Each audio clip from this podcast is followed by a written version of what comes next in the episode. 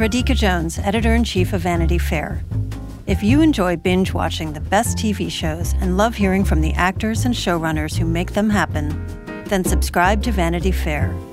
Our Hollywood reporters take you behind the scenes of the year's most anticipated projects, the industry's biggest moves, and the hardest-fought awards races. From The Crown to The Real Housewives, we've got the inside scoop.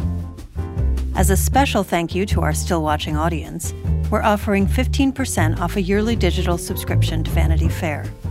Visit vanity fair dot com today and use promo code pod fifteen. That's vanity fair dot com. Promo code pod fifteen for fifteen percent off a yearly digital subscription to everything you want.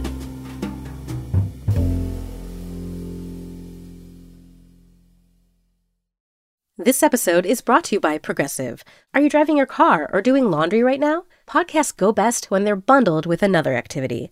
Like Progressive home and auto policies, they're best when they're bundled too. Having these two policies together makes insurance easier and could help you save. Customers who save by switching their home and car insurance to Progressive save nearly eight hundred dollars on average. Quote a home and car bundle today at progressive dot com. Progressive Casualty Insurance Company and Affiliates. National average twelve-month savings of seven hundred ninety-three dollars by new customers surveyed who saved with Progressive between June twenty twenty-one and May twenty twenty-two. Potential savings will vary. A I is making waves in every field it touches. President Biden is now on TikTok, and the election draws closer each day. With so much going on in the world, it is hard to keep up with it all, let me tell you. Hi, I'm Kai Rizdal, the co-host of Make Me Smart. It's a podcast from Marketplace.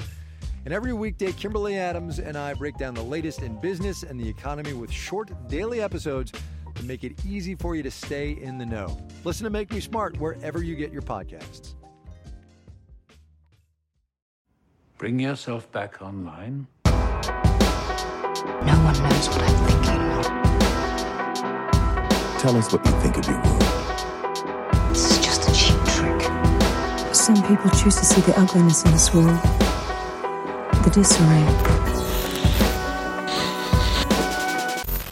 I choose to see the beauty. Welcome to Still Watching Westworld, an unofficial podcast about the H B O series Westworld. I'm Vanity Fair senior writer Joanna Robinson. And I'm Vanity Fair chief critic Richard Lawson. Each week we'll break down the latest theories, baffling questions, and hidden illusions, as well as occasionally chat with someone who has worked on the show. This week we will be discussing and only spoiling up to Season two, Episode two, Reunion, directed by Vincenzo Natali, written by Jonathan Nolan, Lisa Joy, and Mad Men writer Carly Rae, which um, I think was a really interesting decision for this episode. We'll She's also a great, why. great pop star. Yes, exactly.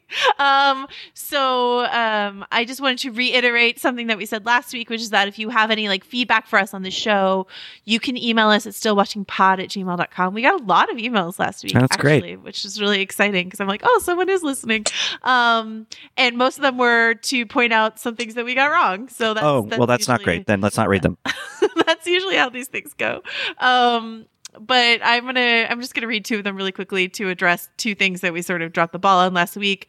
One is from Sydney, one of a million that we got about what, which, whose body was in the water at the end of last week's episode, uh, which I found out from the internet like literally thirty seconds after the episode ended on Sunday, and I was like, I can't believe we didn't see it. But Sydney says, for the question at the end of Season two, Episode one, I read in a few places that that is Teddy, this uh, which is James Marsden's character. This makes me think that when Dolores told Teddy that she has seen the future and they're together, that maybe they duplicated all the hosts as decoys, killed off the duplicates, and have escaped to the real world. So not only some information from Sydney about who's in the water, but like a, a crackpot theory laid on top of it, which is... Uh, That yeah. these are all decoys in the water. So. I, I'm going to say that we watched screeners and maybe they hadn't done like the post on it or whatever.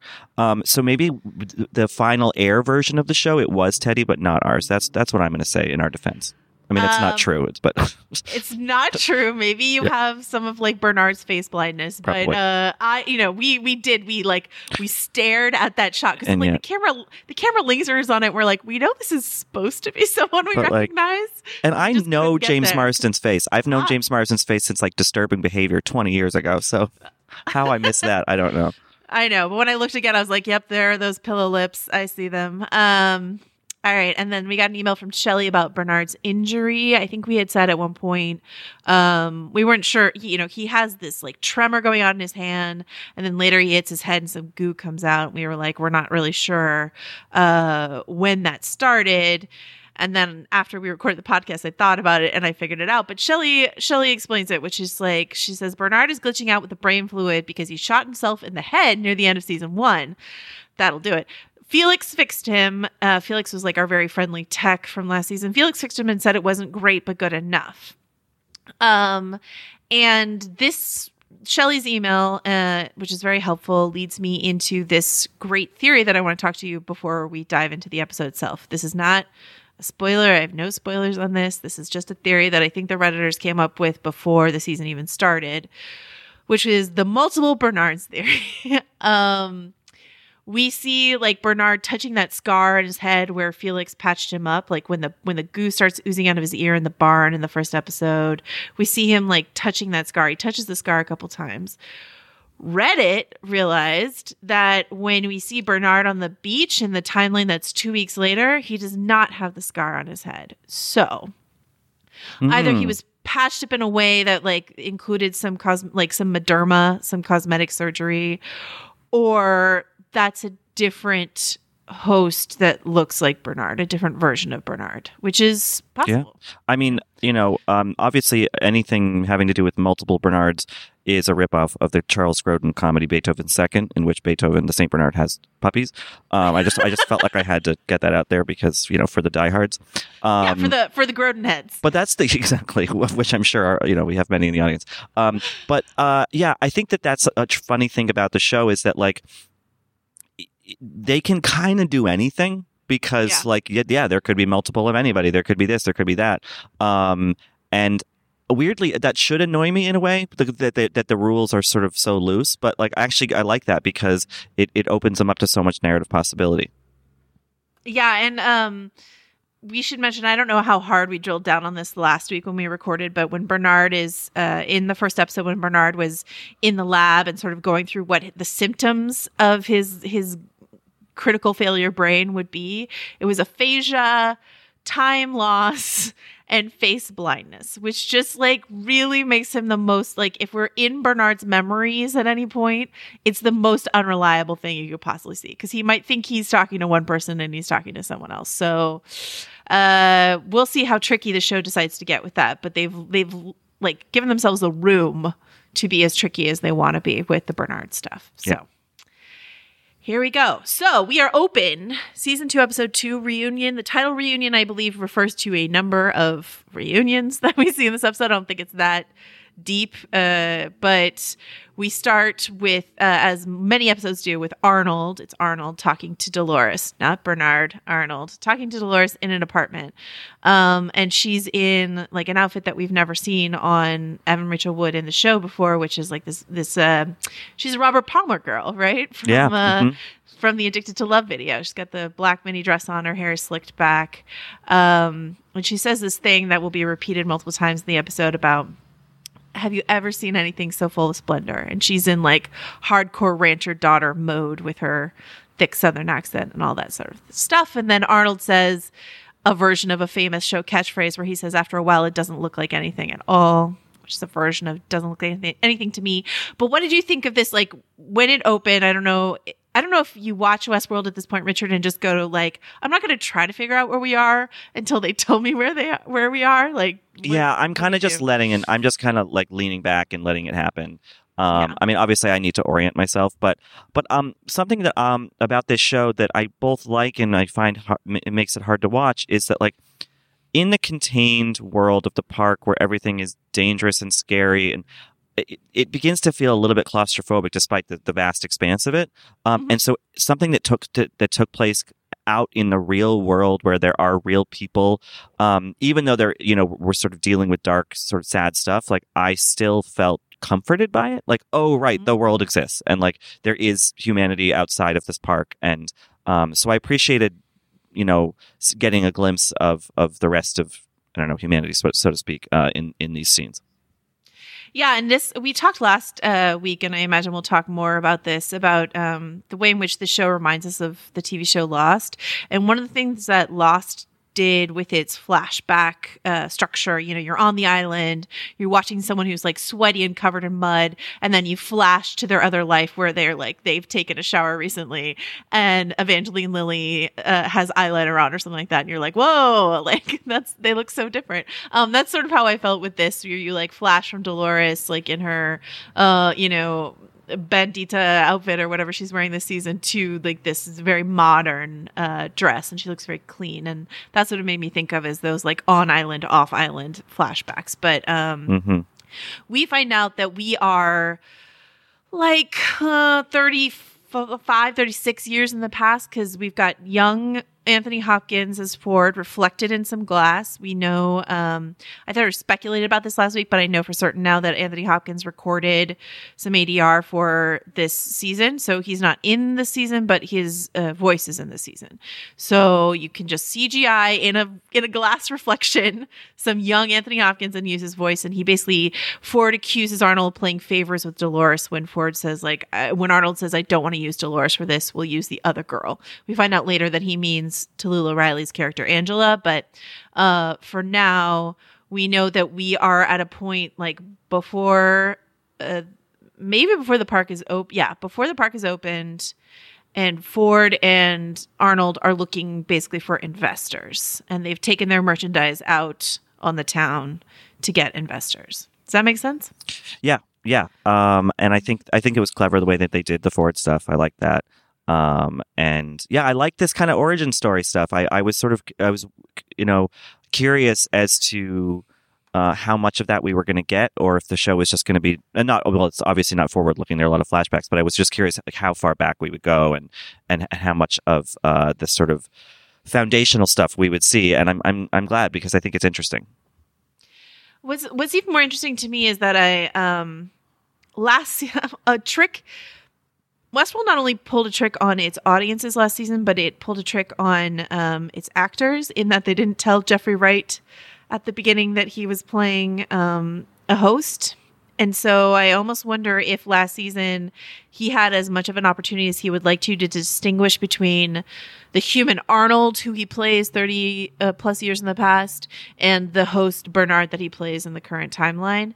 And so I'm kind of looking closely at Jeffrey Wright's uh, performance and yeah. his mannerisms to see if he's trying to distinguish the two of them. Uh, but we get, you know, we get this nice scene where Arnold takes Dolores to see the house that he's building. We we get we drill down a little bit more on the timeline, because we know his son Charlie is still alive. His son Charlie dying is sort of like a big kickoff for some of his depression and what comes of that. Um, and then Arnold says this interesting thing where he says like he feels like humans don't deserve this world that they're in, um, you know, and, and he's thinking about like maybe it's the robots who deserve to live in it. Uh, he hasn't really figured it out yet. And then Dolores, just uh, showing that she has not quite evolved yet, uh, repeats her like splendor line. And and um, and Arnold's face kind of falls a little bit, right? You know? And it, it, and it's reflective of the way that William wanted more from Dolores that he didn't get, and and just sort of it's interesting like that they both sort of share this fixation on wanting her to be real and being really disappointed when she, when she's yeah. not. Yeah, with differing results yeah. of how yeah. they handle that. Yeah, um, and then we so then we flash forward to immediately after the assassination of Ford, or pretty close. We've got this like that asshole guest in a tux from last week, uh, whose name I have yet to bother to learn, because I think asshole guest in a tux uh, will do it. And he breaks into the basement of Delos, where the techs working down there haven't even figured out that everything has gone haywire. They're complaining about being on a long thirteen-hour shift. They're getting a lot of bodies in, but they don't realize that the the, the what did Sizemore say? That was two on the nose last week. The inmates are running the asylum. Yeah, and there's um, a um, there's like a sign on the wall that says something like remote, you know, repair station or something. So they're not like in the main like H Q complex. They're just right. people who are stationed further out in the park to like do touch-ups on on hosts that are broken or whatever. So I think that's kind of interesting that there are other, you know, techs and whatever scattered throughout the park who are like could yeah could would, would not be aware of what was happening. But still, it's kind of, I mean, like the sirens were blaring at H Q. And so it's kind of crazy that like a, it didn't trigger a remote siren in their little like tech silo to be like, hey, hey by the way, guys. yeah, yeah, it's a, it's a bloodbath out there. Um, but we, you know, we have we have a few distinct groups on the show. And, and one main group we're following is this Dolores, Angela, Teddy sort of trio, um, the, the hardcore badasses. Um And, you know, Dolores just comes in and, and menaces everyone and says, you know, the the host, the guest in the tuck says, like, you don't know what you're up against. Like, he thinks she thinks she doesn't understand that there's a world outside of Westworld. And she's like, guess what? This episode is here to tell you that I've been to the real world and I know what's out there. So, though, um, to be fair, she went to a party. Right, like or a couple parties, a couple parties, a- at it, least two yeah, parties. yeah, so like mm, I don't know, Dolores. Like you may like you know something, but like not everything. She's like, I know about uh, crudité, right? Uh, I, past I can, hors d'oeuvres. I can play the piano. Yeah, exactly. Uh, and then we cut to. I got so excited, Richard, on your behalf. Who do we cut to? Mm-hmm. Ben Barnes. He's Benny not naked Barnes. on a horse. Benny Barnes. He's not naked on a horse, but Logan is here.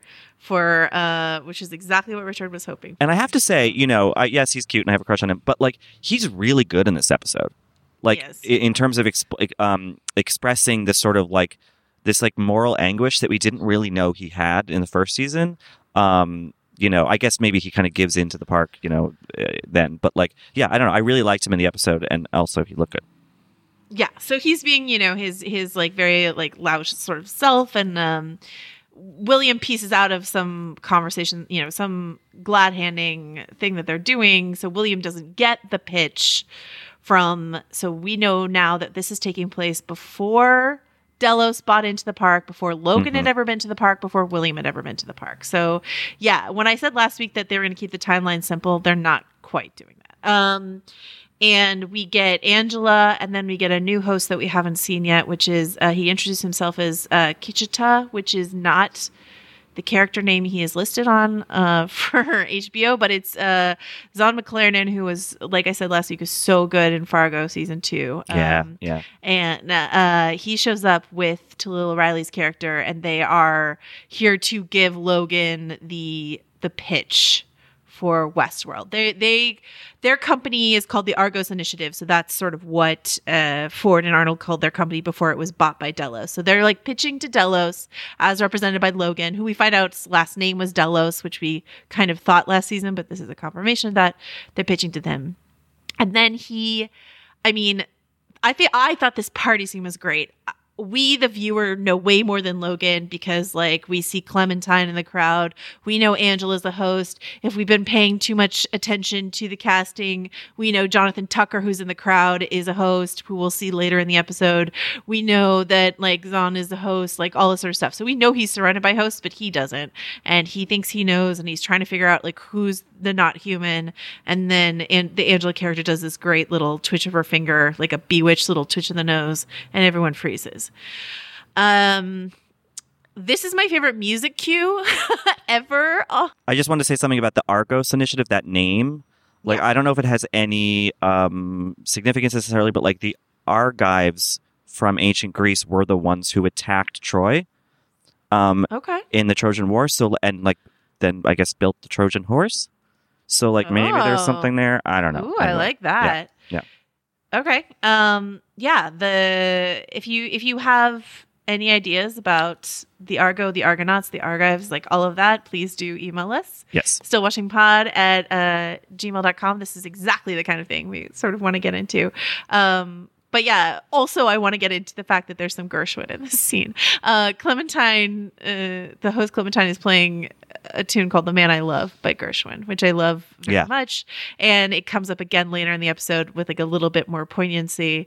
Um, but that's a, that's a beautiful song, best version sung by Billie Holiday, that you should listen to if you want a little extra musical uh, depth in this. But uh, yeah, so Logan samples the wares and is like, yep, this is definitely this is definitely something I want to invest in. This is crazy. And his mind is blown. He's like, he's like, this technology is so far beyond where we should be. Like, this is crazy to me. Nobody has any idea that this is coming. It's not like they've seen beta and they're like, oh yeah, they finally put some like believable skin on them. Like, no, this is just Ford and Arnold have apparently been like laboring in secret and are like, boom, here yeah. you go. It would like, be like if you like, you know, if at the next Apple event, um, Tim Cook was like, oh, and here's a hover car. We're like, wait, right. wh- where did this come from? Yeah. What? Yeah, exactly. Um, and then we, so we cut from Angela. Angela's sort of, she, Angela's had sex with Logan. My read of the, what Tallulah Riley is doing with her face when she's getting dressed looks like a bit of like resentment and shame because Dolores is watching her from the doorway. Like maybe a little bit of judgment. I don't know. I might be just putting emotions on mm. these hosts that don't have any, but we cut from like, Uh, the Angela character who's been used basically as a sex bot in this scene to her like stabbing people yeah. with in her like uh, creepy crown of thorns back in the park uh, mode. And this is where Dolores tries to wake Teddy up. What did you think of um, Marsden here when, when he sort of gets to watch all the ways in which his character has died? Um, he was good. I mean, you know, James Marsden throughout his career hasn't had that many opportunities to go dark like this or sort of aggressive.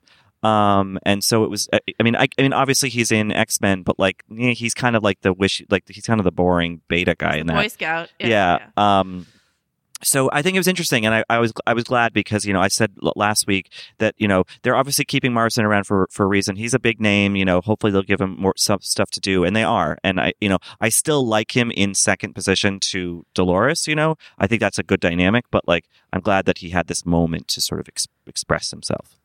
Yeah, and uh, uh, but I'm curious. I mean, I'm not. Sh- I'll be curious to watch the beats of like Marsden's evolution over this season, but like it I felt like this should be a huge turning point, and then later in the episode I felt like he just sort of regressed back to where he was before, which is like kind of doubting her sort of thing. Do you know what I mean? Yeah. It's not mm-hmm. like it's not like he saw this and all of a sudden he's like, you know, buys into um Dolores's message. But uh, I did I did think it was a fun little inside joke because Teddy died so many times last season, and that became yeah. like, or this like recurring joke. So yeah. like yeah, let's let's show all the ways that Marsden died uh, last dear. year at least. Yeah. Um all right. And then we get the return of Clifton Collins Junior as Lawrence. Um this, you know, w- w- like we need to give the Man in Black a sidekick again. Let's just give him the same one we gave him last year. Uh which I Yeah, don't and and William has probably formed some sort of bond with that host, you know. You know, he keeps, you know, abusing him, sure, but like, you know, they they've spent a lot of time together. They dug coal together. But yeah, it's like it's uh it's always nice to see Clifton Collins Junior And there's a lot of like what I like, I mean, it's not necessarily worth going over all the little minute callbacks that there are in this next sequence between where they go and who the side characters are. But suffice to say that it's a, a lot of it is a repeat of what we saw in season one. And what I like about that is that A, it sort of reinforces this loop idea. Like mm-hmm. Lawrence is just on his loop, you know? Um, but also it, it makes the park not feel as big. I mean, the park should feel big, but also like, yeah, we're going to, rep- this is, there's a reason why William in Man in Black mode is bored of his experience in the park, because there are only so many places you can go.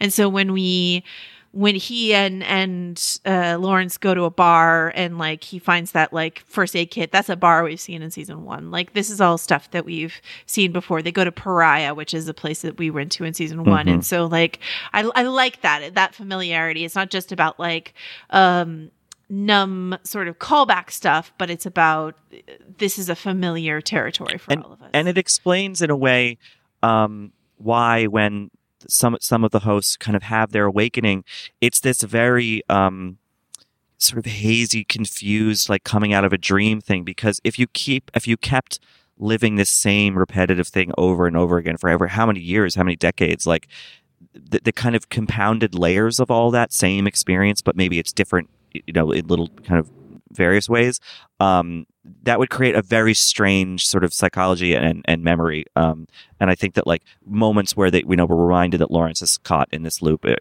kind of reinforced that. Yeah, and then they have this discussion, this this almost theological discussion about um you know uh, the man in black bill, William, old William, Ed Harris says, you know, they wanted a place hidden from God, a place they could sin in peace, but we were watching them telling up all the sins.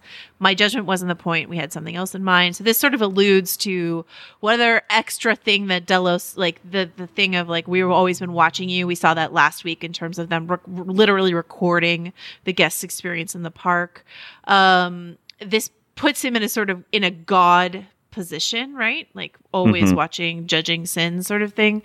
Um, and Dolores in this episode will also sort of use God-like language on herself. Uh, so I, I think it's, it's sort of this idea, I don't know, like Ford was our clear God figure in season one. And now it seems like a race to who is going to be our God or Messiah in season two. And I think you get a lot of Jesus imagery in this episode, whether it's like Angela's crown of thorns or later there's like a Last Supper sort of yeah. setup thing. Um, so that's something to watch about, you know, and they keep talking about the valley beyond the pearly gates. Like there's this, he- like we're, we're racing towards heaven. Who should be the one to lead us there? Who do we follow to heaven? You know, and, and the man in black sets himself up as one option. Dolores feels very convinced that she's the correct option. Um, we might have some other candidates as well. So. Yeah. And like Dolores' kind of messianic thing is, is dangerous, you know, um, yeah. like it's interesting that we pretty swiftly into the second season uh, are kind of seeing her not necessarily as the hero. Um, oh, exactly. Uh, which is which is which is a kind of fun inversion. Um, yeah, and like the whole thing about searching for for you know the whatever's next, like you know to get out of the drudgery of our lives, the repetitiveness of our lives. Like it's a it's a maybe on the nose sort of allegory, but it, it works thematically with you know um, with what they're doing.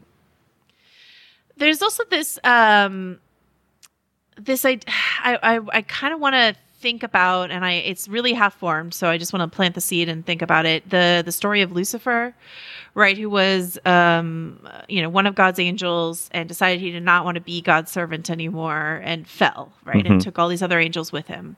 So like is is that what Dolores is being set up of? So this is like the angel, the fallen angel, the like rebellious fallen angel who winds up in hell and leads all these other people to hell. Yeah, what? maybe. But well, um, yeah, yeah. a Lucifer that was managed to kill God first. Yeah. Right. Yes. Yeah. A more successful Lucifer. Um, and uh, the, but the man, but it's the man in black who says he's going to burn Westworld to the ground. So you know, it, hell imagery, he- heaven imagery. Let's just keep it all rattling around in our brain this season, I think. Uh, but then we, you know, so Man in Black says they got to go to Pariah. We get excited because there was an orgy. Last time we went to Pariah, there was an orgy. So maybe we'll we'll get another orgy this episode. Spoiler alert, we do not. No. Okay, so uh, then we cut back to this this remote lab that you mentioned, Richard, where um, it's really gruesome, actually. Angela's shoving this this Delos employee's face into this burning, like we saw the white goo so often last season as this building, um, like, you know, polymer or whatever for, for the hosts. Uh, I don't think I ever thought about how hot it must be, but of course it must be to go from liquid to solid. But we see her just shove this guy's face into, and it's like sizzling. He's screaming, it burns, it burns. We we must imagine that his face is like blistering under this goo. It's just, it's terrible. Um, but they basically extract some information, like the fact that, you know, what, what, What are what is Delos? How is Delos going to react to this? So the answer is send eight hundred men, shut it down one sector at a time, meet at a rallying point on a shore, and like the eight the eight hundred men and the rallying point on the shore is what I feel like we see two weeks later. Um, and but that means Dolores knows that she needs bodies to fight. You know, Teddy's like, we got fifty. She's like, great, we need right. some bodies, right? So, uh, Dolores sets about uh, recruiting. And then we hop around in time again. Um, we're back to, I mean, and that's another thing that the that the recurring loops in Westworld do help with, because even when we're disoriented by where we're hopping in time, at least we have this familiar sight, which is Dolores back in her blue dress, mm-hmm. dropping her can of milk.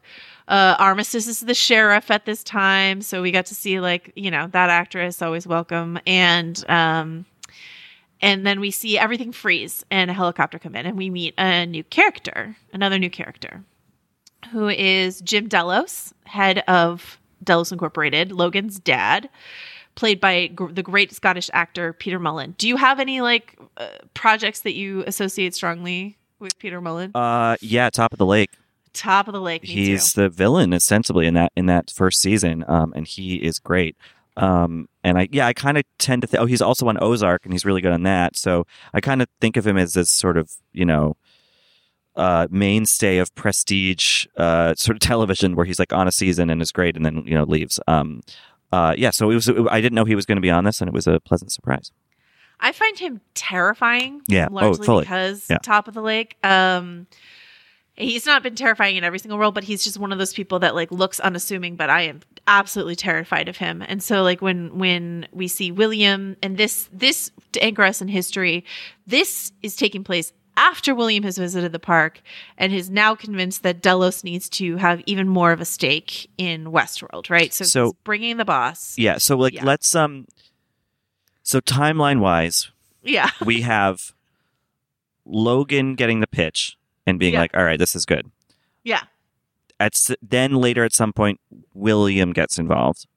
Yeah. Delos invests some money, enough enough to build this park, whatever, but not so much yet that they have like full control over it. Is that... Right. I think it goes like Logan buys buys into Westworld mm-hmm. um, because of this pitch that he got. He visits the park all the time. He's a regular. He brings William in, and while he and William are in the park, which we saw last season, he's like, this is why our company needs to like buy a bigger stake. Like we, we definitely need to have more of a stake. And they leave the park. William agrees with Logan, but for kind of different reasons. And, um, and so he's now trying to convince the head of Delos, Logan's dad, like, we need to buy more into the park. And he lays out the financials, and he's like, Westworld's going to be bankrupt within two to three years. Like, we need to flood some cash into here. And uh, Peter Mullan's character, Jim Delos, is like, uh, I don't know that I want to inv- like invest in, you know, financially shaky, sexy Disneyland. Like, that's right. Not really for me. And then William gives him the pitch of, like, basically um, – this is the Facebook ads pitch, right? Like, right, yeah. Whoa. It's Cambridge Analytica. It's like, yeah. we're going to just mine data. So wait, this is after William has sent Naked Ben Barnes off on the horse? Yes. Who is Peter yes. Mullan's son? Yes. Excuse me, uh, who is uh, Jim Delos' son. So, yes. so does that mean that Logan is alive somewhere? Yes. Okay. Not dead at the, in the park. We'll see him alive later. Like, when we see him at that party later, that's oh, post right. naked ride on a horse. Okay, right, right, sort right, of thing. right. Yeah. But so this is William sort of stepping up in the company, and he sort of, he, he, he is a different person. You know, like last, last year, William was like this um, very meek company man, yes man. Like, Logan had all this contempt for him, and now we see William on the other side of his park experience, and he's like much more forceful, and he's talking to Peter Mullan's character in a way that like this guy is not used to being talked to. He calls him a cheeky cunt, and I got really scared because uh Peter Mullan is so scary, but uh they, they you know, he's convinced he's convinced that this park where people can show Delos watching exactly what they want mm-hmm. without thinking that they're being observed, which is exactly what Facebook is, um, is is useful from a marketing point of view. So there you go. Sinister and timely. Yay. Um, yeah. And, and like, we should say that obviously, like, obviously, like, Facebook mining for data has been a thing that has been happening for a long time. Uh, many sites mining for data has been a thing that's been happening for some time. But uh, this was all, you know, wrapped up, I presume, before the Cambridge Analytica story hit so big. So uh, the Nolans get some credit for being a little mildly prescient in just how like familiar this would feel to us, you know? Yeah. Um, then we get this, fu- I thought, a really fun meeting between Maeve and Dolores, where yeah. we get uh, this clashing of ideology. And it's, there's, there's a lot of reflection here, because if you think about Teddy and Hector and the role they're playing as like handsome, I'll do anything for you, I love you, uh, helpful sidekicks to these like uh, avenging angel female characters. Um, but we get some more sort of uh, messianic language here about enlightening people and all that sort of stuff. And Maeve just seems like uninterested in what Dolores is doing. She says, "Revenge is just a different prayer at their altar, and I'm well off my knees," uh, which is something great line. Size, Sizemore wrote for her. But um, yeah, y- you know, it's like Maeve's like, "I believe in freedom, but like that just means I'm going to do what I want, and you can do what you want." But like y- Dolores's idea of freedom is like everybody follow exactly what I say, right? I know what's right for everyone. Yeah, and I like how they they proportion Dolores's awakening to Maeve's, and that, you know, I, I like that, that we have two concurrent narratives about what that re- rebellion will look like or could right. look like, you know, and I, I think agree. that that's very smart of the show to not have it be a unilateral uh, uh, you know, awakening that, that yields one result, that where everyone bands together to fight this thing. But like Maeve's like, no, I, I mean, like, I get it, but I also like have my own personal thing. So, you know, you go do you, but like, I'm not, you know, I'm not interested. I think that's, that's an interesting dynamic. And I guess maybe the, the takeaway message should be like, there is no right way for someone to wake up, because if you are, I don't know, human or have your own consciousness or whatever, like there isn't one dictated, scripted way you're going to behave. But I also wonder if the show is going to ask us to make a choice. And like right now I'm team Maeve, like hardcore, of like, which is the right way to deal with the dawn of consciousness. I feel like we're meant to believe that Dolores is making a lot of mistakes here. Um, right. Though I could be wrong. But that Maeve is also maybe being cynical. I mean, it's the kind of thing, it's like, all right, so we all, you know, or some of us uh, in, in, a, in sort of the dawn of a certain political age, you know, do you like take full action, or do you just, is it enough to just be aware of it? And, you know, like there, there's some, there's some ties to, to our, our lives, I think, with, with this kind of debate. Absolutely. I completely agree. Um, and then we get uh, that moment that I alluded to earlier, which is, I mean, I'm glad it looked like The Last Supper to you. Definitely looked like The Last Supper to me. I mean, I think anytime like a group of people are all eating on the same side of the table. Yeah, on one side of the table. It's either that or the Red Wedding. I mean, you know. Yeah, exactly.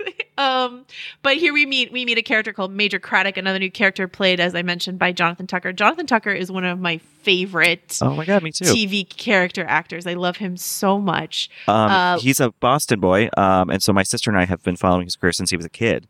Uh, and we, we've like seen him in like tiny plays in L A, and you know, oh, amazing. uh, yeah, yeah. So I, when I saw him earlier in this episode where he was just like one of the hosts at the party that Logan was at, you know, during the, yeah. the demo, I was like, oh God, please tell me Jonathan Tucker hasn't fallen so low that he's just like an extra in a scene of Westworld.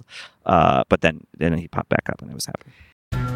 And if you are watching this video, either I'm dead or I'm in a very, very, very bad situation. She said, oh my God, I can hear gunshots. I can hear men outside. Where are they? What have they done to them? Are they dead? Are they not dead? There is one suspect, her father, the Sheikh. It's Madeline Barron from In the Dark.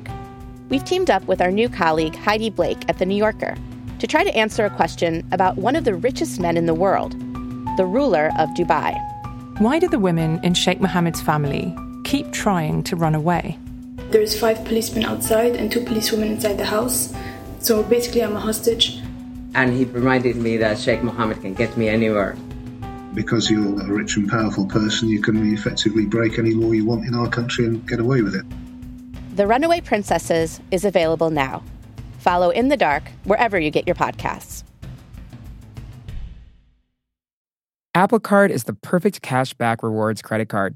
You can earn up to three percent daily cash on every purchase every day. That's three percent on your favorite products at Apple, two percent on all other Apple Card with Apple Pay purchases, and one percent on anything you buy with your titanium Apple Card or virtual card number.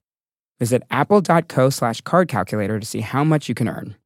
Apple Card issued by Goldman Sachs Bank U S A, Salt Lake City branch. Subject to credit approval. Terms apply. At eBay, you'll always get that feel of real because your fashion purchase will be backed by authenticity guarantee. Whether it's an it bag, a must-have watch, dreamy jewelry, or fire sneakers and fresh streetwear, every step will feel authentic, every flex will feel real. Ensure your next purchase is the real deal with eBay Authenticity Guarantee. Visit ebay dot com for terms. Yeah, so my wish, you know, like he was he was one of the people that was listed on the episode as uh, or preseason as being like a new cast member. Yeah. And they were very like oblique about what he would be doing, but I was like, he's got to be playing like an over the top host, because this is something that Jonathan Tucker does so well, and I feel completely not disappointed by yep. what is happening here. Um, for those of you who don't like want to go into the Jonathan Tucker backlog, um, I love him on Justified. He was really good on in one episode of American Gods last season. Um, he, uh, I think I've been following him since he showed up on Parenthood. He's also in an episode of Hannibal. Like, he's just been around. He's in and... the uh, great um, Tilda Swinton thriller, The Deep End, from like two thousand two. Awesome. Uh, he are... has he has a sex scene with Josh Lucas. If that's excellent. Of interest to anybody. Yep. We are complete Tuckerheads, apparently, um, mm-hmm. here on Still Watching Westworld. So, uh, Major Craddock, you know, does is just dishing up some fun, like, sexist stuff to Dolores about how she could go fetch her betters, and then they kill everyone and then resurrect everyone. This was or, such or a cool him. Scene. I mean, yeah. I mean or, or sort of device, like her showing to him, she's like, all right, like, bring him back. Like, you know, like, I thought she was going to put him down again and bring him, you know, like, kind of yeah, like dunking yeah, yeah. someone's head underwater, like, Um, I thought that was like a really interesting uh, use of the technology of the show it, it, as a, like a, you know, in a, in the field. I don't know. I like that. And it's sort of like, you know, like a Lazarus sort of like, mm-hmm. this is Jesus showing like what he can do uh, to his followers. But she says, you know, if you're looking to get to glory, you won't need his favor. You'll need mine. So if we had any doubts about her Jesus complex here, um, and then we cut to a different point in time. I really am gonna have, I really am gonna have to like break this down like really hardcore in my write up. But uh, here's how we can know what timeline we're in right now, which is when William went into the park in season one, he was engaged to Logan's sister Juliet, but not married to her. Right. In this party scene, he is not only married to Juliet, but they have a daughter, Emily, who looks about five. So let's say it's like A l- at least five years after he got out of the park. So he knows Dolores. I mean, he's like been, yeah, like he's been through yeah. it with her. So he like decided to hire her as like the pinata, the talent. This mm-hmm. is like, this is like one of a few shitty things that William does of like to show Dolores that she has no impact on him and she's just a thing. He, uh, this is a retirement party for Jim Delos, who appears to be very sick, and it appears that he's kind of being like forcefully retired, and William is taking over for him. And, and, uh, you know, Jim Delos does not seem very happy about it, but not like, not in a way that he's going to do anything about it, but he's not very happy about it. Dolores is playing Chopin. She's in one of those white intake host dresses that we saw on Tallulah Riley last season. And uh, a, a fun little tidbit, I don't know if, if non-Westworld obsessives know this, but the way that Juliet showed up last season was in this like photo that William was carrying with him that like Abernathy found in the dust, and like And then Reddit figured out that that was like a stock photo that you can find on like stock images dot com or whatever. But as it turns out, the woman in the photo is um, Claire Nabia or Nabia, I don't know how to pronounce her name, who was an American's Next Top Model model. Oh, wow. So they just they just took a stock photo last season, and she didn't even know. She didn't know until like she watched Westworld that she was that her stock photo That's was in so Westworld. Funny. So they're like, oh, I guess we should hire her for season two. Hey, good, so, good way to get a job. Yeah. So she's so because the stock photo model was actually a model that like, you know, is not nobody. They found her, and they, you know, she doesn't have much to do. She just looks kind of sour and pissy. Um, you wonder how much she knows about Dolores, because right. she's looking at her like not happy to see her. Right. Um, and, and, um, Logan's dad commands that Dolores stop playing Chopin and play literally anything else. And this is where she plays the Gershwin tune that Clementine was playing earlier, The Man I Love, which is uh, has way more meaning playing it next to William. Mm-hmm. Um, you know, the, the lyrics are like, he'll come along, the man I love, he'll be strong or whatever, the man I love. So, um, yeah. And then we see, this is, this is what you've been waiting for, which is what happened to Logan after he got off that horse, which yeah. is, it, it looks like he became a drug addict. I mean, he's medicating at least. He's got track marks on his arm. I mean, he was a mess when he was in the park too, like right, a hedonist, yeah. but yeah, he's, he seems to have, um, and obviously now his experience of being in the park is really soured. He just, he, he hates it. Um, yeah. I mean, you know, I would guess you would hate it too if, you, if that happened if, to you. If you got like that extreme saddle sores. Yeah, right. Exactly. exactly. But um, Logan Logan is like convinced William has sent Dolores down there to mess with him and stuff like that. Um, and whether or not he did, like, and then Logan says this really interesting thing that I don't know exactly what it means, but he says, um, ahem, my Ben Barnes impression now. He says, that, darling, is the sound of fools fiddling while the whole fucking species starts to burn. They lit the match. So here's to you assholes. May your forever be blissfully short. So, um, my question is, uh, what is he talking about? Because this is a, a Delos function. Mm-hmm. So, like, Delos has done something that Logan feels like is the end of the species. And is that just investing in the park? Or we also know from season one that Delos does stuff that has to do with, like, medical advancements. And this is something that his dad was alluding to earlier when he was coughing in the party scene. He's like, well, I got an indication that maybe I wouldn't have to retire. And William's like, yeah, we're progressing, but not fast enough. So you should still retire so that I can be in charge. Right. So it feels like Delos is working on um, medical advancements. And we know they've been taking D N A from, from guests. Right. Um, so. so you wonder if they're trying to, like, you know, download consciousness of of human beings into host bodies or whatever, you know. Um, but yeah, he but Logan clearly thinks that that something about the hosts is going to become, you know, sort of dominant over humanity and or or something, you know, along yeah, those lines. Yeah, it's going to end end humanity. And I mean, there's some uh, William. Well, okay, I'm going to get to this in a second, I guess. Um, So, like, like, let's, let's cut over to Pariah, where, as if this episode didn't have enough, it also has surprised Giancarlo Esposito. Now, I know you, Richard, were, like, surprised by Peter Mullan and surprised by Jonathan Tucker because you didn't know that they were in the season. I knew that all of that was coming. Nobody knew that Giancarlo Esposito was in this season. Um, and I think he's probably only in this scene. But it's like, what a scene. They're like, hey, Giancarlo, do you want to come in and chew on the scenery for a scene? He's sure. like, yes, I will do he it. Was already, he was it. a guest at the park, and they were just sort of like, hey, we're filming over here. Do you want to... Yeah. yeah. Do, do you want to get really into character? Westworld so, is real, um, by the way. Oh, yeah. F Y I. Um... So he's playing the Alazo character that, that Clifton Collins Junior played a bit uh, last season, and he's just really hamming it up. And it, it, once again, we find out it's basically Ford talking through the hosts at um, William uh, because, you know, he says, you know, this game was meant for you, William, and later, uh, and, and then William says, fuck you, Robert. So this is, this is Anthony Hopkins' character speaking through Giancarlo Esposito. And he gives this monologue about the elephant, yeah. um, the elephant and the stake and how, like, the elephants, like baby elephants, they stake them down. And so then when they're adults, they don't even know that they, like, can get free of that tether easily. It's a fun little monologue. What it reminded me of, because I'm always looking for Jurassic Park parallels, is, like, John Hammond has this whole speech about the flea circus mm-hmm, that he went to as mm-hmm. a kid. Um, So I don't know. I just I'm always on the lookout for John Hammond stuff because I'm really interested in him. But um, and then we get this really, really creepy, evocative moment where an entire circle of hosts just shoot themselves in the head and fall orchestrated down. By Robert. Yeah, to say you have to walk this alone. I mean, he lets him keep Lawrence, but he's like, right. But you don't get an army. You have to do this by yourself plus Lawrence. And it, um, this is one of those things where, you know, anything where like. There's been like a clever game set in place or like a scheme or a heist or whatever where it's contingent on knowing exactly what a person's going to do, you know? Like, how did Robert know that, but or did he just set up a, a contingency? Like, should he come by this way, this is what happens. Do you know what I mean? Wouldn't that be so sad if you like programmed a Giancarlo Esposito level and just, of host and that and and like he's like, let's take the long way. Let's not go through Pariah. Right. That's fine. And they're just there um, forever. Yeah. So yeah, so instead of uh, an orgy, we get a pile of a different kind of pile of bodies, uh, some corpses. That's sort of the trend of this season, and um, and then we get William saying this thing where he says he built a place of judgment.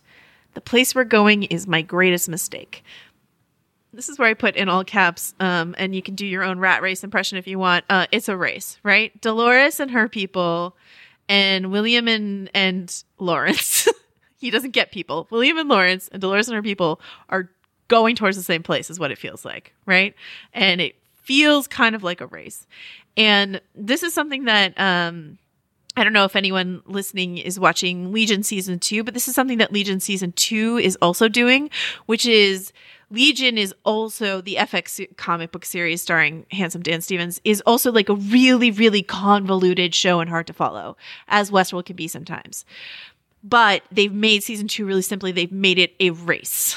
A race between good guys and bad guys. That's what season two of Legion is. And I think it's a really smart thing to set really, really simple basic stakes mm-hmm. on a really complicated premise, right? And so that's the stakes here is we've got William is racing towards something. Dolores is racing towards something. Uh, Maeve is racing towards her daughter, which might wind up being tied into this thing. I wouldn't doubt it. And uh, and then Bernard is um, racing to fix himself, I guess yeah. we would say.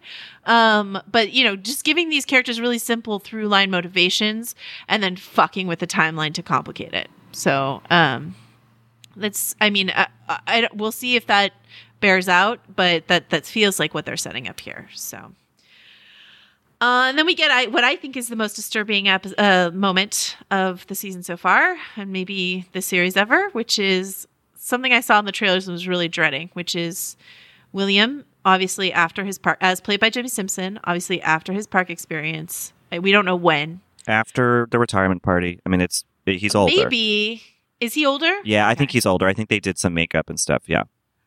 There's, I think they are definitely messing with Jimmy Simpson's hairline a bit. Like, how do you get from Jimmy Simpson to Ed Harris? You gotta, like, you know, right. recede that hairline. I also think, I know that Jimmy Simpson in season one, this is another thing, like Jeffrey Wright, like he didn't quite know that he was playing Ed Harris in season one. Right. This season, knowing that he, that he knows that he's doing it, I think he's doing something with his mouth. Different. Oh, interesting. Yeah. Where he's trying to be a little bit more Ed Harris in the way that he's like pursing his lips a little bit. I think he's been studying Ed Harris. Um, but we get this disturbing thing where Dolores is naked and William is clothed, and he's saying like, I can't believe I fell in love with you. Um, and you're not even a thing. You're a reflection. You know who loves staring at their reflection? Everybody. Uh, but he's like, but there's something else, something beyond that. An answer here to a question no one has dreamed of asking. So this, I think, is where we get into that thing you alluded to earlier, which is possibly William and Delos trying to crack immortality, right? Like, right? I don't know. Like that, that seems... Th- that feels you know? like what, you know, if this whole thing is about existence and higher things, like, you know, in, in a way, like, if you can elevate yourself to immortality, then do you become that higher thing that you're in pursuit of, you know? Um So yeah, and I, I think I and, and the whole thing with the mirror, like, you know, you're looking for something in something else, but maybe it's in you. You know, I don't know. That feels like where what's being sort of spoken around. Yeah, and I mean, Dolores talks about this, like the, this idea that the host can't die.